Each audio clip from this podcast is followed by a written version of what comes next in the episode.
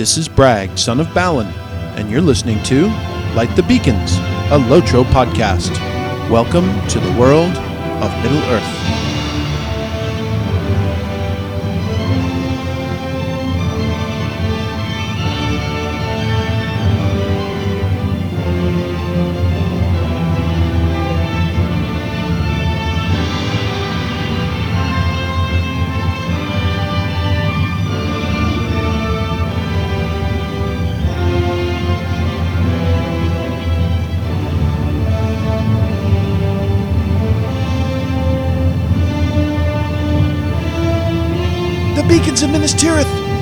Beacons are lit! Lotro calls for aid. And Bragg shall answer. I'm. Welcome back to Light the Beacons, a Lotro podcast focusing on the transferable MMORPG Lord of the Rings Online, as well as related topics in books, movies, gaming, and the lore of John Tolkien. This is episode 41, and I'm your host, Bragg of the Lonely Mountain, survivor of the Long Night and dwarf of ill repute. I am broadcasting live from temporary LTB MEWHQ, like the Beacon's Middle Earth White headquarters, atop the Yale Heights in the Shire, the site of many a Shire sickle, flare, sickle fly slayer deed, sickle flare sly deed, say that five times fast. Uh, let's have a look around, shall we? While we're uh, while we're here, let me see. Off to the east, I can see the Stock Tower. Uh, to the southeast, I can see the uh, the edges of Bamfurlong, Farmer Maggot's house. I can just see the lights of Woodhall penetrating the trees to my southwest. Uh, off to the west, purely farmlands, descending into the distance towards uh, you know towards uh, you know the, the Great Hall of Took or whatever you call it. Um, yes, Tuckborough and uh, I can just see. Let me see, uh, Budgeford across the river, the river crossing, and uh, maybe maybe some of the the halls of stock. Not exactly to the Golden Perch; it's obscured by some trees, but it's um it's a beautiful night here in the Shire. There's a soft light in the sky, although many stars still visible. Um, I'm perched among the ruins here on the Yale Height obviously uh, left over from the kingdom of Arnor when it was here. And uh, the weather's beautiful, the trees are beautiful, the flowers are beautiful, the rolling hills are beautiful, butterflies, sheep, the. I hate just about every minute of it. Well, not every minute, but give me a hard slab of granite over my head anytime. I mean, where's the dampness? Where's the moss? Where's the beautiful dark? And where's the claustrophobia? What can be shaped from these beautiful hills except more hills? What I want to know is what kind of rock is under these hills. Let's dig a tunnel down and see what we can see, huh? Anyway, the history here, if you can call it that, could barely fill 10 minutes of your time compared to the wonder of Nogrod, Erebor, or Khazad-dûm. But uh, there's a reason we'll hear, and we'll check back in on it a little later in the podcast. In preparation for that, we're cracking an ale. This is going to be an ale filled episode, and there's a reason for that too. But we'll find all that out a little later in the podcast. Right now, let's move on to our second beacon.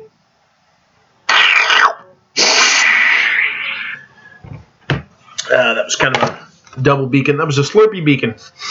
So, Let's review our agenda. First, it's time for CRAP corrections, retractions, and apologies from last week. And it's a long list. Last episode, we offended Middle Earth cartographers, Grima fans, a very small category. Hey, shut up.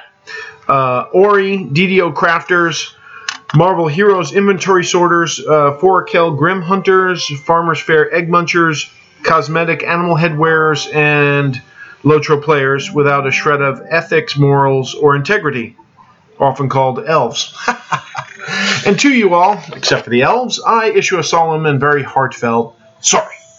Uh, viewer comments. Uh, no, nothing on the podcast this week, but Braxwolf tweeted in to say he enjoyed uh, my segment on work-life balance, ethics, and integrity. This coming from a guy that's known to do 24-hour gaming binges. Okay, so it's for charity. Big deal. Go support his Extra Life campaign if you get a chance. Uh, community Spotlight. Of special note, it came to my attention in the last few weeks that the back catalog of LTB episodes available on iTunes was limited. Yes, you're right, you heard me. Limited. I blame Grima. That's what you get for leaving that responsibility to a waxen complected, flaccid spined Nimrod.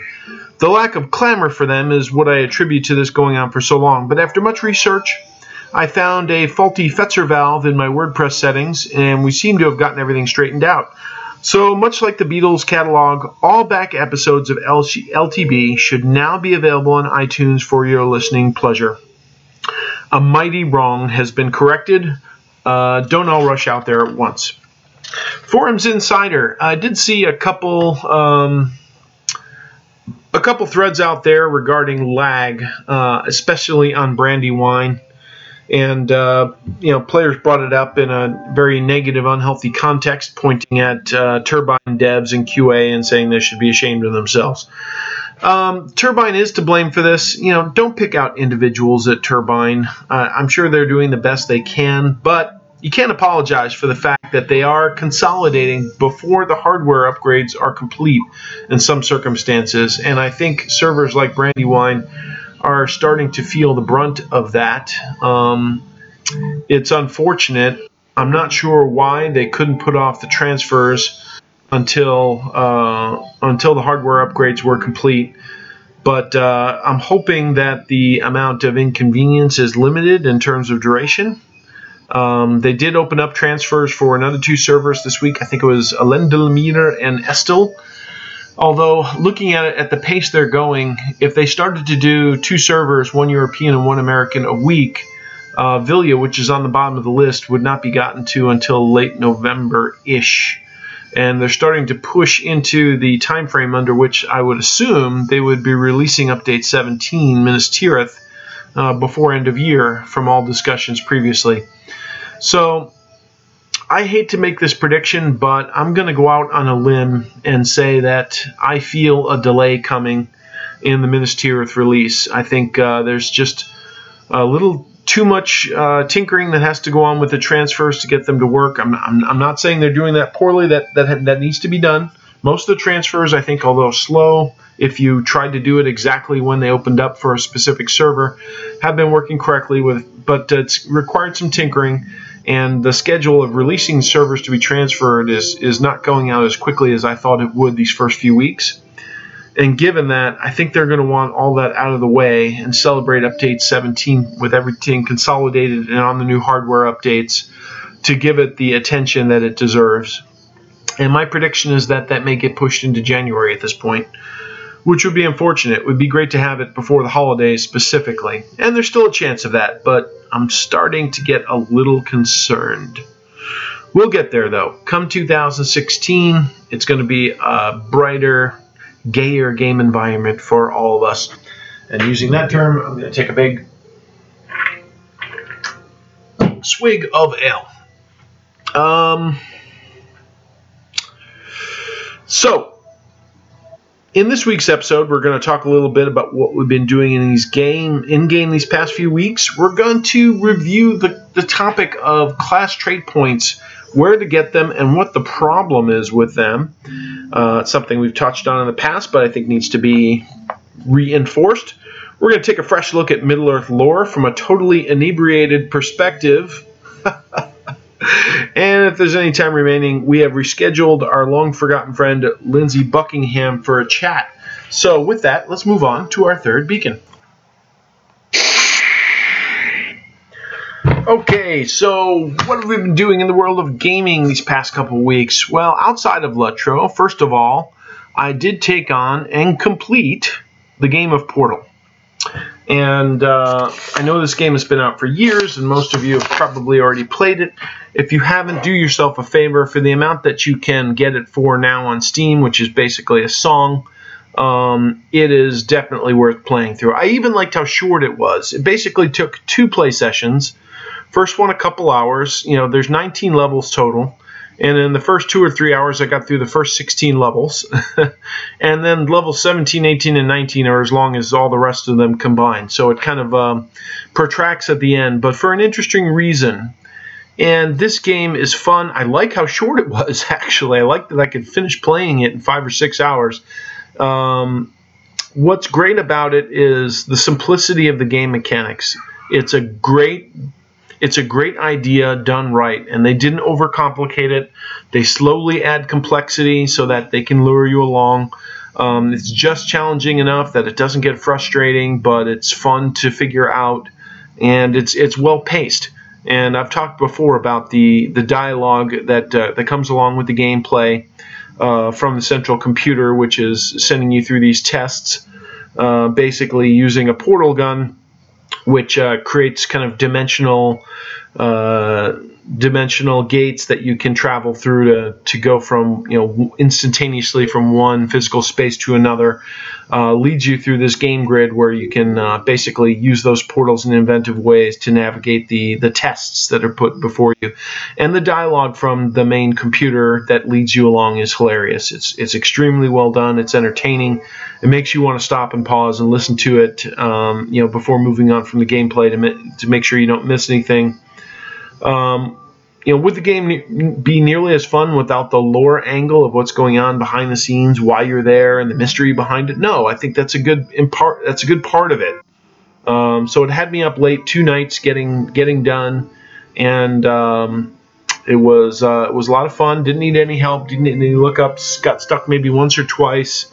Um, died a few times in the in the the levels towards the end uh, that get a little bit more complicated.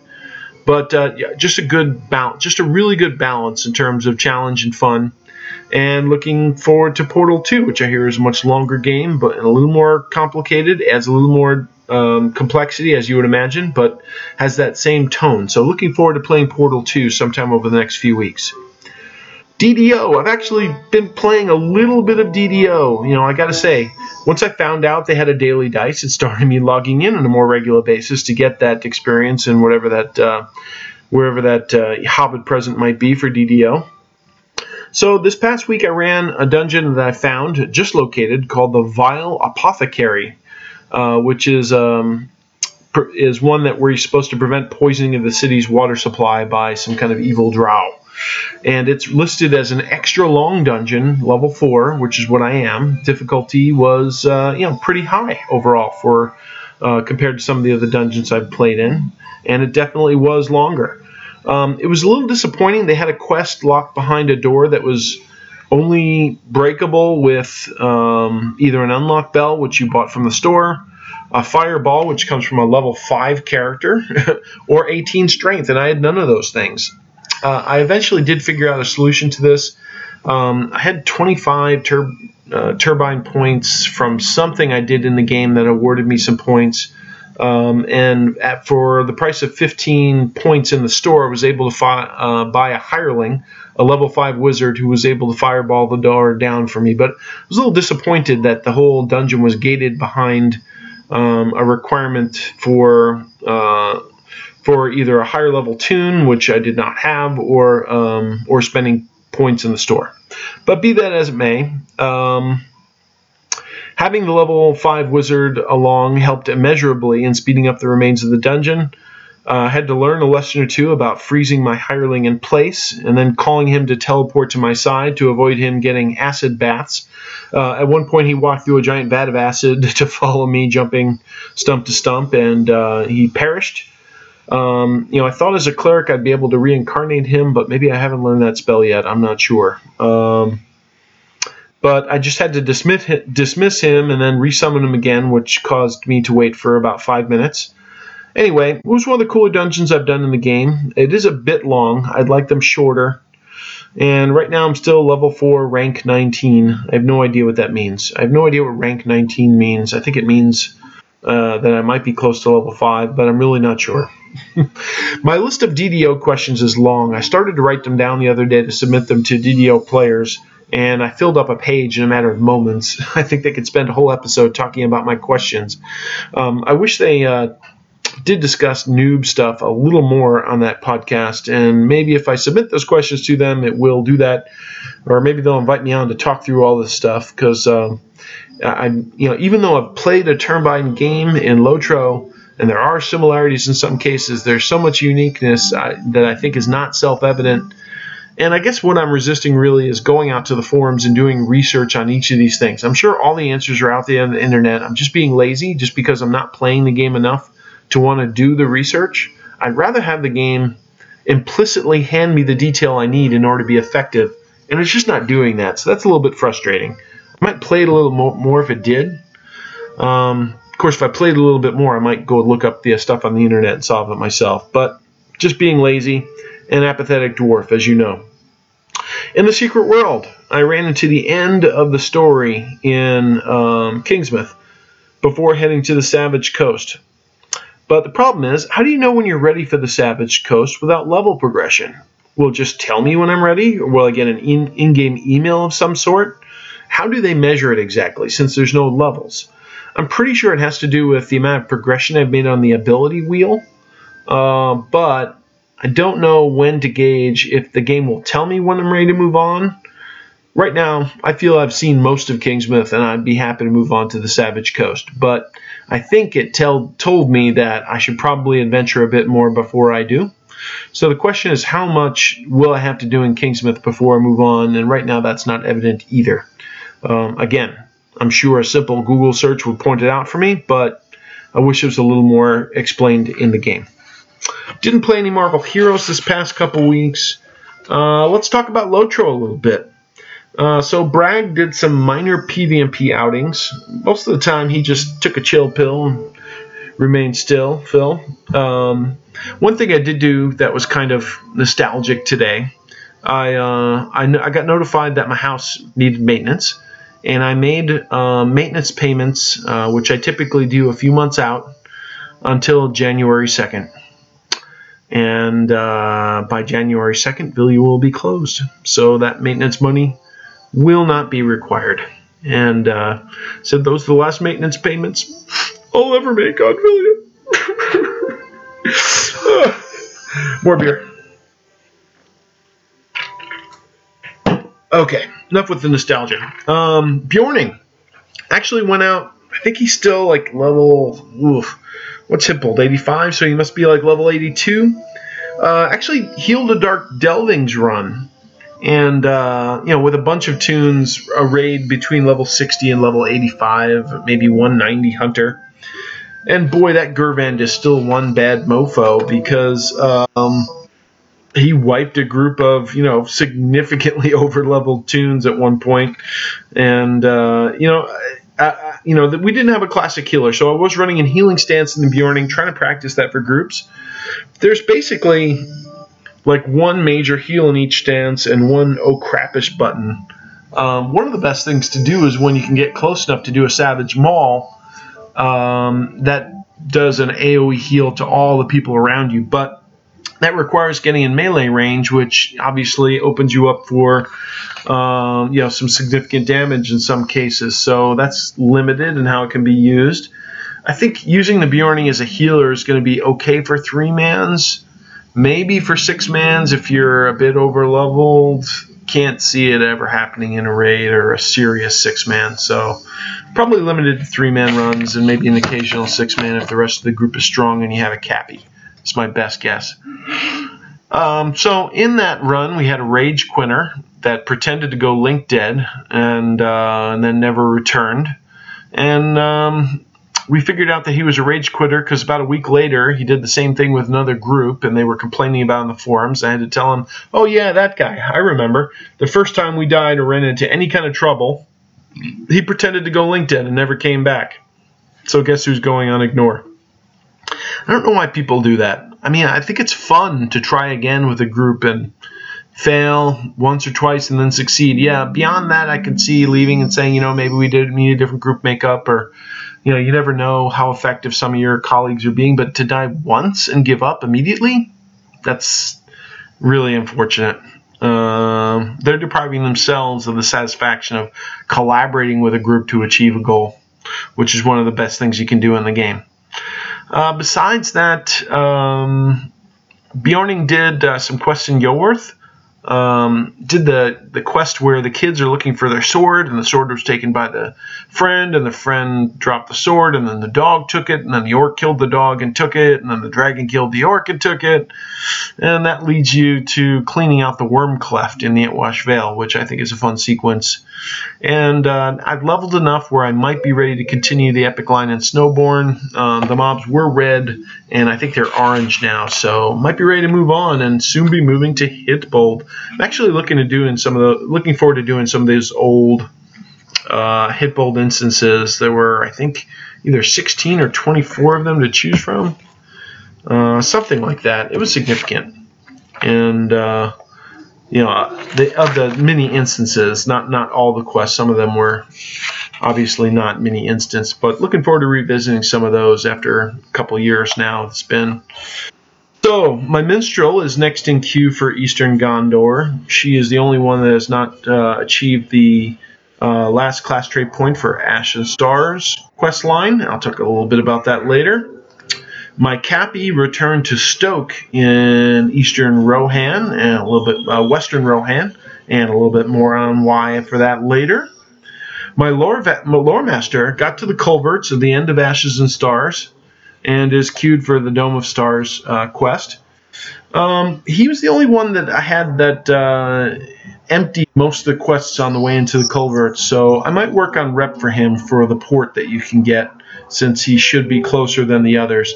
He did pretty well in Osgiliath overall. Um, just once or twice got into some bad pulls with a knockback and, you know, pulled some pathers and had seven or eight guys and ding, you're done. But but uh, gen- generally speaking, did pretty well overall in us Osgiliath, and uh, I think I had either a lynx or uh, a bear out for most of that time, and and did you know for a squishy class did pretty well in a dense area. It definitely helps a lot to know where you're going, so that you don't get you know stuck. If you're running through stuff instead of fighting it you don't get stuck in a dead end. And you can you know i don't care if i've got eight trailers on me as i hit the culverts and go through the portal wall uh, you're into the you know, house of healing or into the palace of eldakar because on the other side i'm clean. So as long as you know where you're going you don't get stuck. It helps a lot. So the Burg has been getting most of my attention the last couple weeks. He uh, has been moving through central Gondor.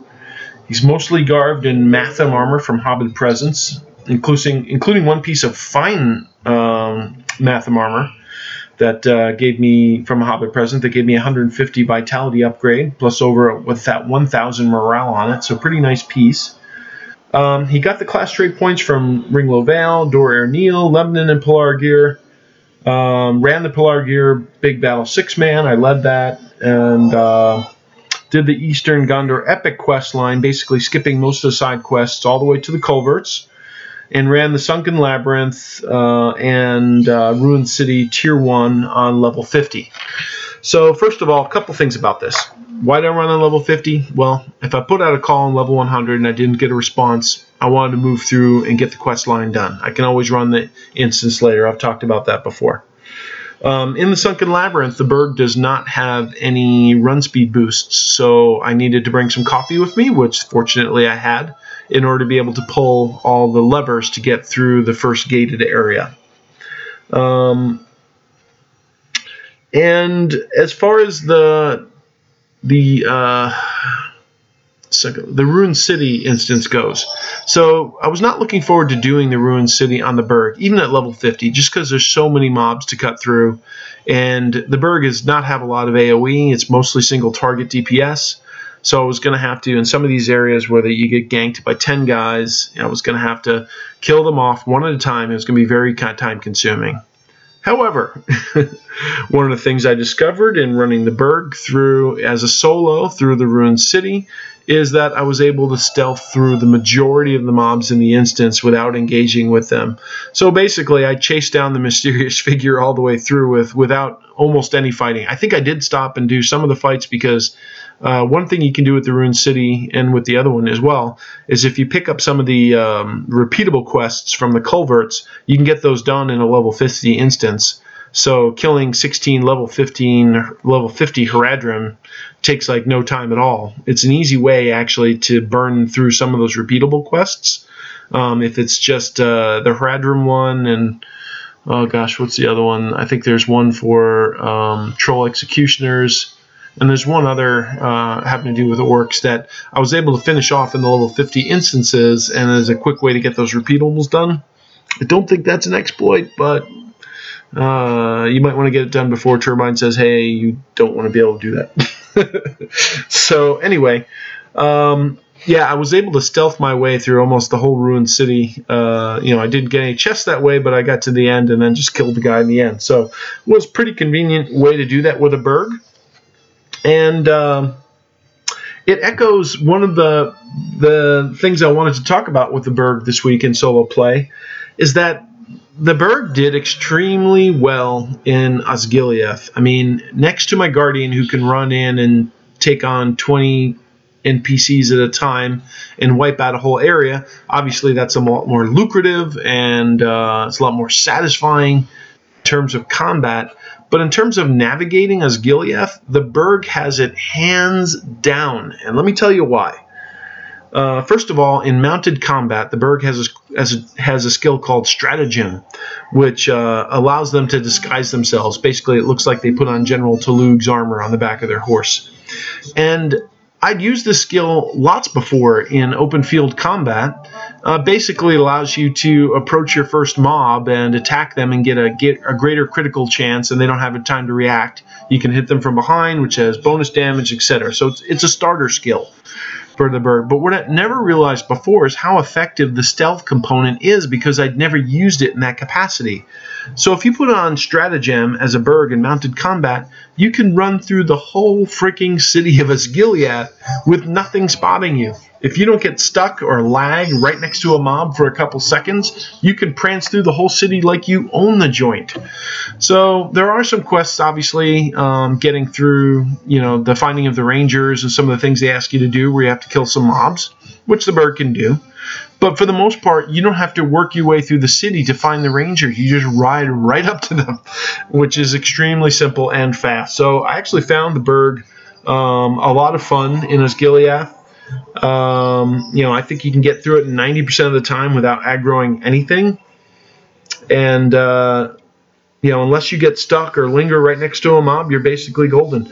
Between that and, and you know, and stealthing to walk past mobs when I had to is the fastest I completed all the quests to find the four rangers and the stuff they ask you to do of any tune that I'd use. Even faster than killing everything with a guard. So, um, so that's a lot of fun. Uh, my Burg also returned to Stoke briefly. More on that later.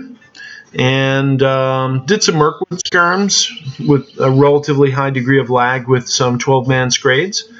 Uh, so one run we did, I told you before that these are popular, at least on my server, uh, to try to farm crystals for your legendary items. And there is a slight advantage to having three Anfalas Starlight crystals on a level 100 legendary item before you um, before you imbue it, as far as I'm concerned, or from what I've understood.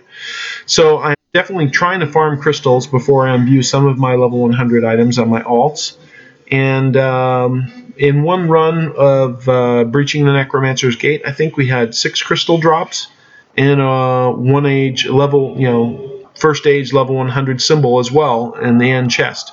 So that's not bad for a single scrade. I even got one of them myself. Uh, so I've got uh, basically a Burg at this point has all the trait points they're going to get aside from big battles. And I need to go back and deed. So I looked at my virtues. They're a little bit of a mess, unfortunately. So I'm not looking forward to Slayer deeds on a Burg. It's just not his forte with very few AoE or ranged skills. So they might be a little bit painful. But I think most of my virtues are ranging from level 7 through level 14, and that's just not good enough. When you think about it, uh, it's probably a better bang for a buck to build those up than it is to earn class trait points. So, time to go back and pay the, pun- the, the piper on this tune. Most of the rest of them are in good shape. Uh, the other thing I noticed with my Burg is I stopped off at a skirmish uh, camp to um, to check my uh, to check my soldier because I don't think I'd looked at him in a while. And all of his skills were back, I think, in level 30 or 40 or something like that. So I think I spent, I don't know, five or 6,000 skirmish marks uh, leveling up my Burg soldier and all of his skills and trading him out. Not quite to level 100 across the board, but pretty close. Um, so they start out at five or six skirmish marks a piece per upgrade, and by the end, if, if you want to go from level like 96 to 98 and 98 to 100, it's more like 500 skirmish marks. So I got a lot more bang for the buck getting the lower levels, and I got them big enough, well enough improved that it should help a bunch. Burg is the only tune I use a protector on because um, I want him to demand some aggro and turn their backs to me so I can pick off the guys that he's fighting. Uh, not popular in grades, but decent for soloing as long as you control how far forward he is from you going forward. Uh, my hunter leveled a few quests around Aldburg, but that's pretty much it for what I've done with my tunes this week in game. So let's move forward to our fourth beacon, Erelas.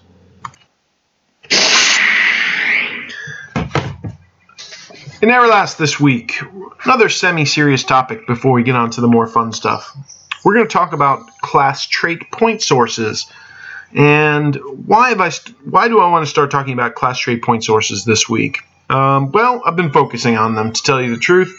Um, I decided, you know, as I looked through my class trait point totals for some of my tunes, I couldn't figure out why they why they were not up to 75 in some cases or 73 in some cases, depending on whether they've done big battles. I seem to have a point missing here or there, and I decided that you know enough was enough, and it was time to basically uh, get organized around figuring out who had achieved what and what was left outstanding for some of my alts. So I created a spreadsheet and uh, built out the spreadsheet on all the class charts, class trait points available in the game um, as of right as of update 16 which are 75. And I listed each type of point and how it could be accumulated. And then I went through most of my tunes. I still have to do some of my lower level alts, but all of my level 100 tunes and most of my higher level tunes to, to figure out which ones had been achieved and where I was missing some. So, uh, I thought I would talk a little bit about some of those uh, class trait point sources while I was focused on it this past week. So basically, you can achieve trait points through leveling. Um, the formula is your level minus 5 divided by 2 is equal to the base points you can get from leveling. So I'm level 100, minus 5 is 95, divided by 2 equals 47 class trait points that I can get from leveling currently. Uh, so at level 65, you can get 30 points. At level 85, you can have 40. Level 95, you can have 45 base points. And at level 100, you get 47 total from leveling. Um, in addition to the 47 base points, there are 15 class trait points that are required by completing class deeds, which are unique for each class. So let's talk about those 15 class trait points you get from class deeds. First of all, there's eight class meta deeds, which award one class trait point each, and these are the ones that you do from executing certain skills specific to your class. 100 times, 150 times, 200 times, sometimes multiple hundreds of times. For example, the Burg has to pick an orc's pocket. I think it's 150 times successfully.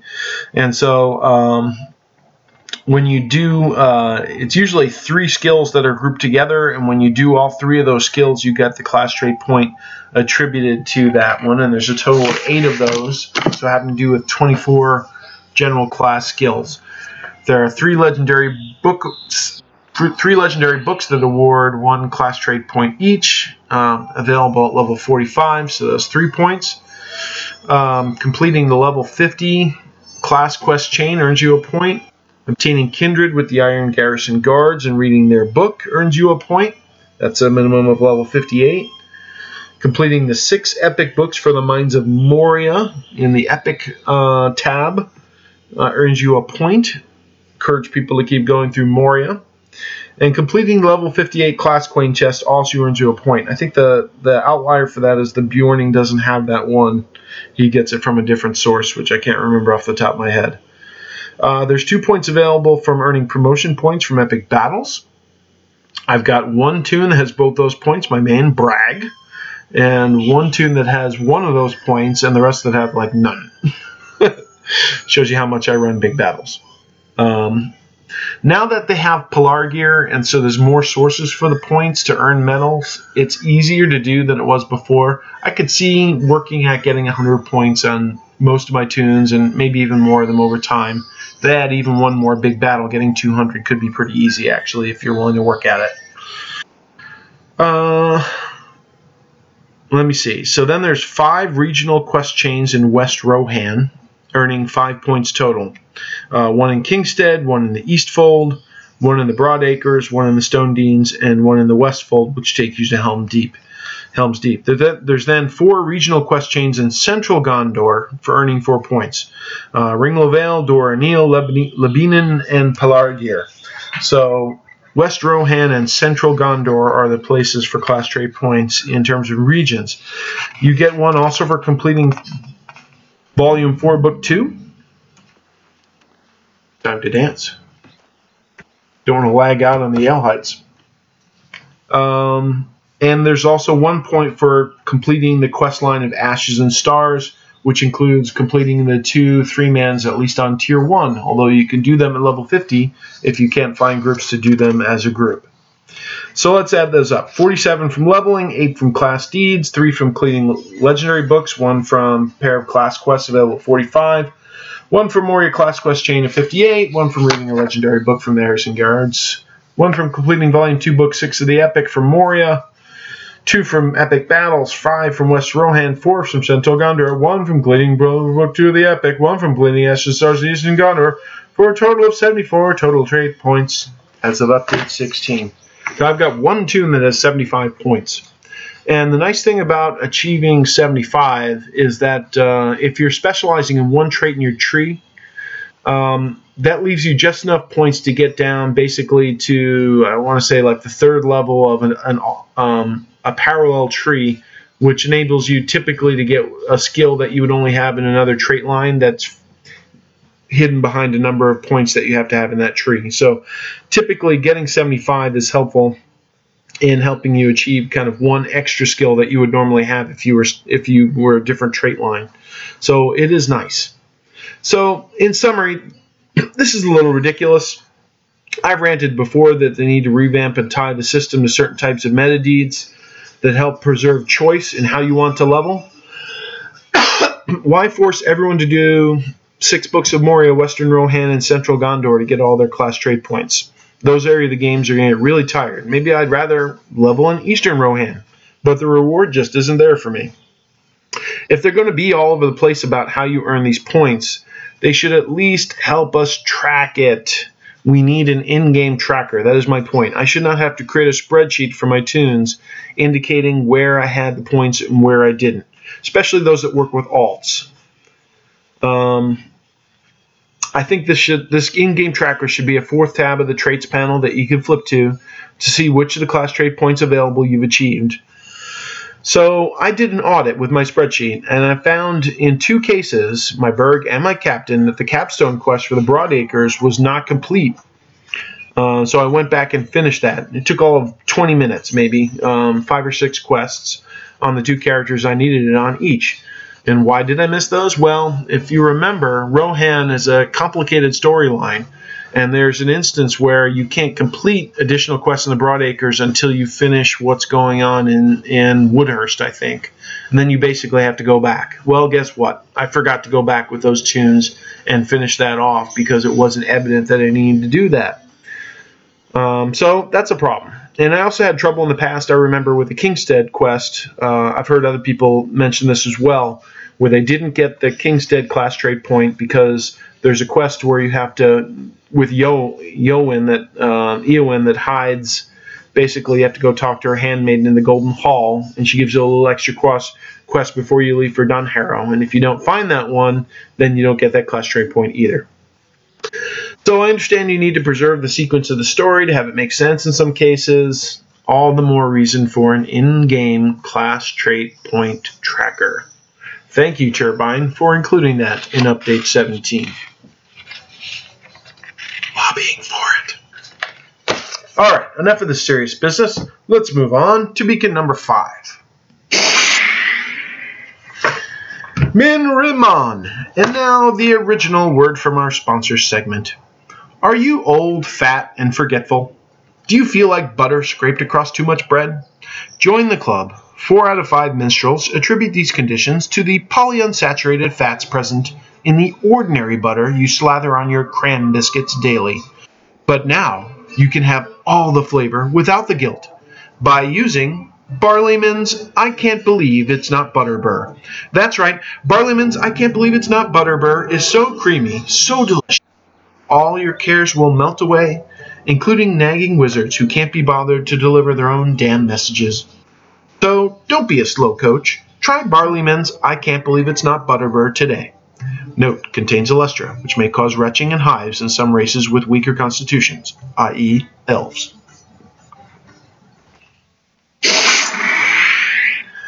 That brings us to the sixth beacon of Calenhad. And this week in Calenhad, we have a very special segment. One that we've been contemplating for the last week or two.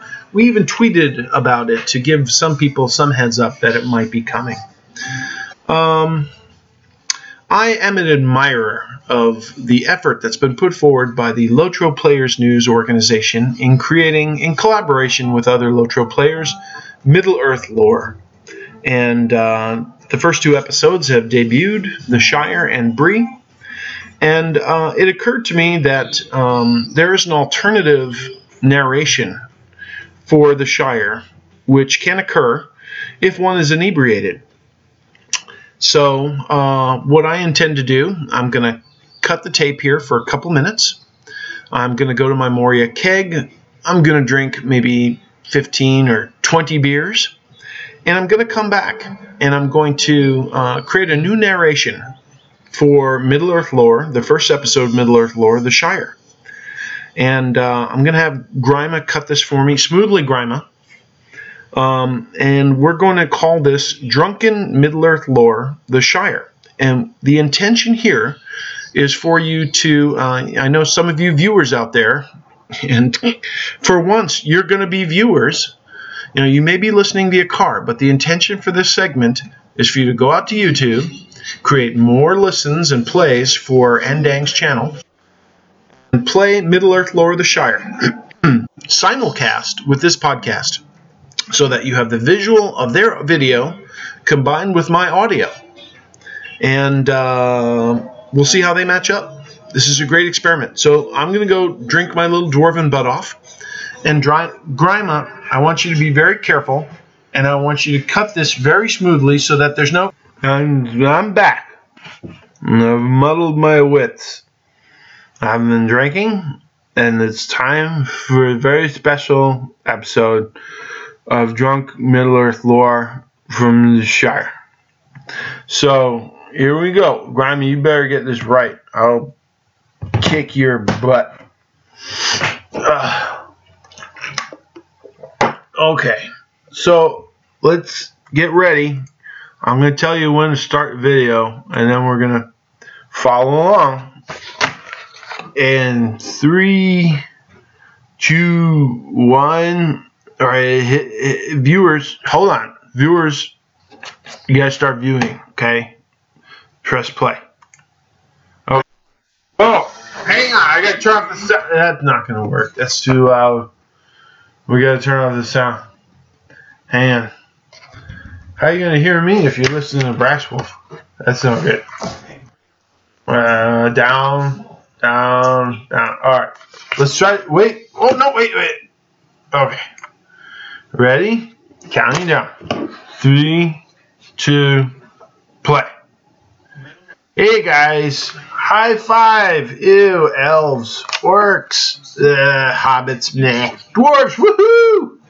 Balrog, boo, boo. Alright, this is CNN, um, Middle Earth lore. Okay, so this is gonna be great. So this is hobbits and they're fishing and he doesn't even have a string on his fishing pole, so he's just kind of waving it over. He's not gonna catch anything that way.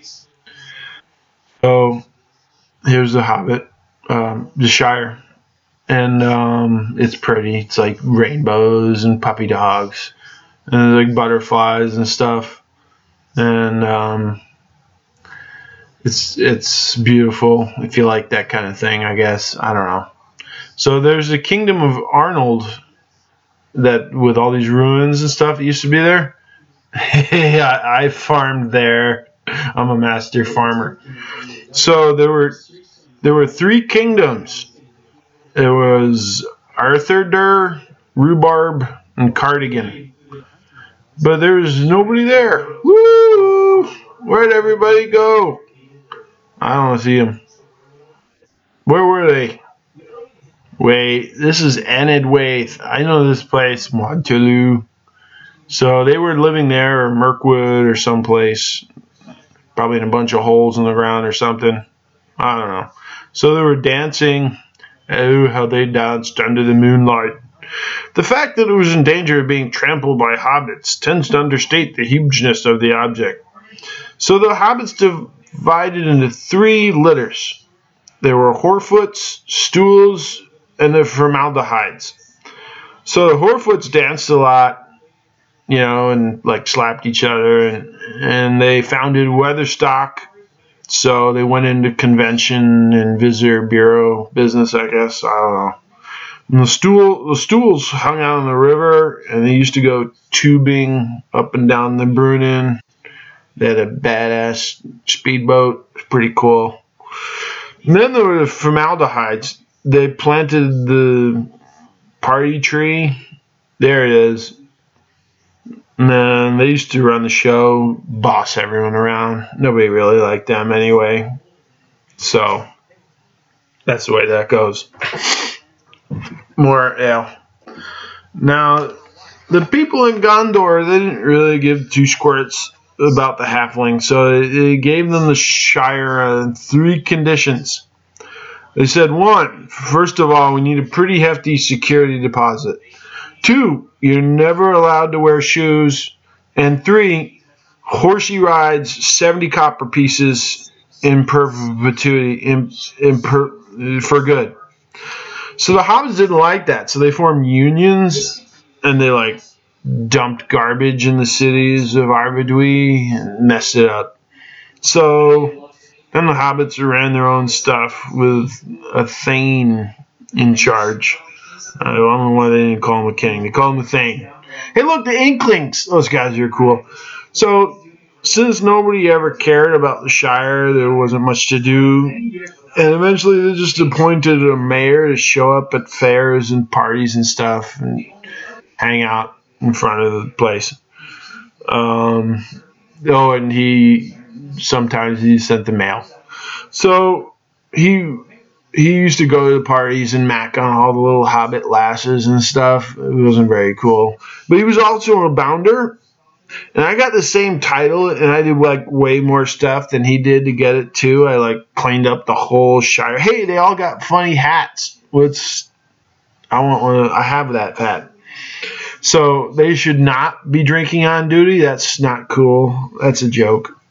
But they didn't have to do much since it was really the Dune. It was the Dyna Dune that was like watching over stuff. So the hobbits just stood around.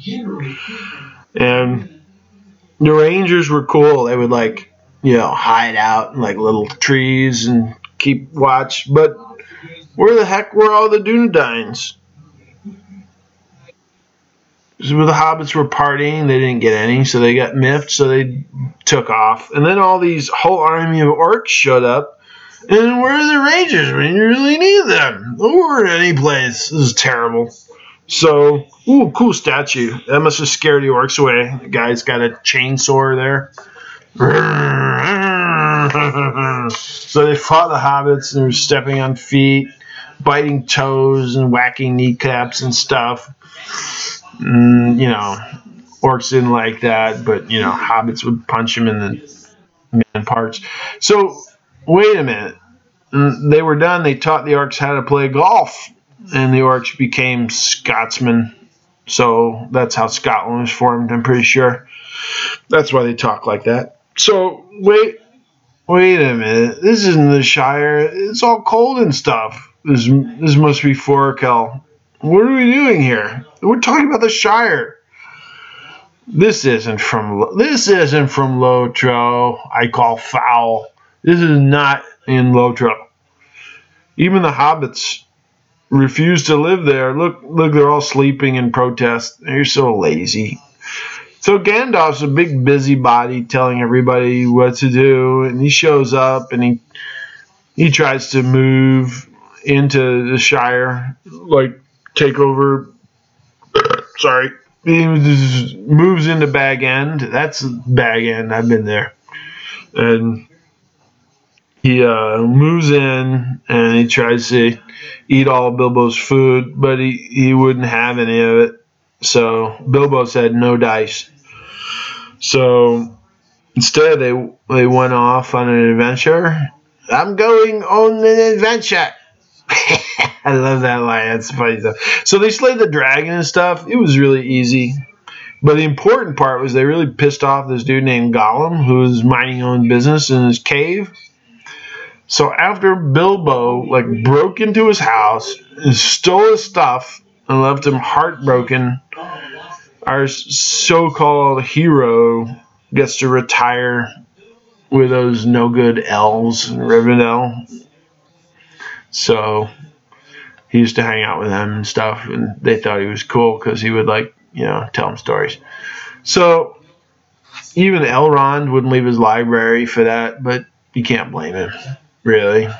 So those guys, what, are we back in Goblin Town for?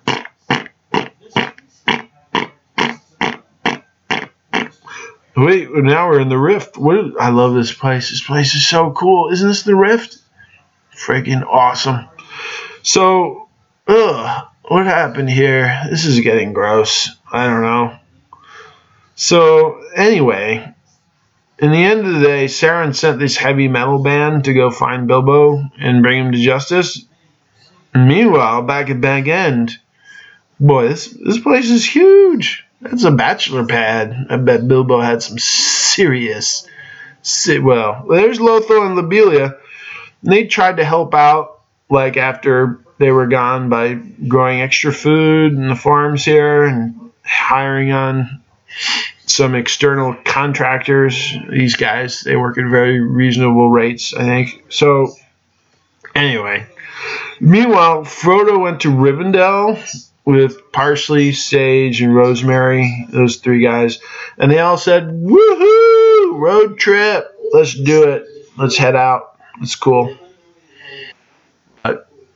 No women on the trip. You notice that. Tolkien doesn't like women. So Frodo and Sam got stuck with Gollum, who do, like drove all the chicks away. He was totally lame. Look at him.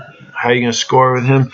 So they pushed him into the cracks of doom, and he ended up like extra crispy, like the Colonel's secret recipe chicken.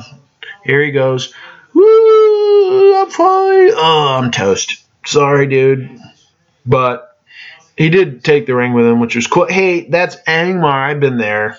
I got the key to prove it. But anyway, Sauron kicked the bucket. Yay!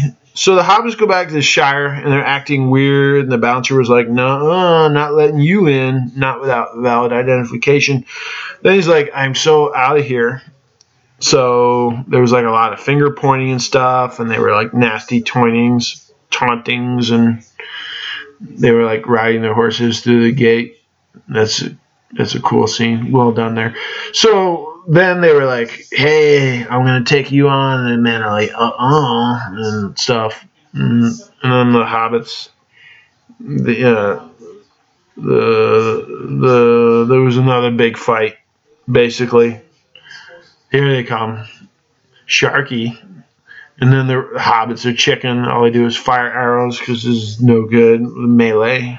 So chicken hobbits. So all the guys took off. They're like, I'm not dealing with this. These guys are crazy. There. So then the hobbit gangs like ran through the streets, like eating every pie they could find and burning stuff. And eventually, like Sharky's men had no desserts left, and they had to leave because, you know, all the pie was gone. That sucked. So how he forgot his flag. Sorry, that's too bad. So eventually, uh, hobbits browbeat some poor old dude. Yeah, he was minding his business again. His hobbits are troublemakers. So then, um, then the old guy fish slapped him. Look, psh, oh, got him right in the face.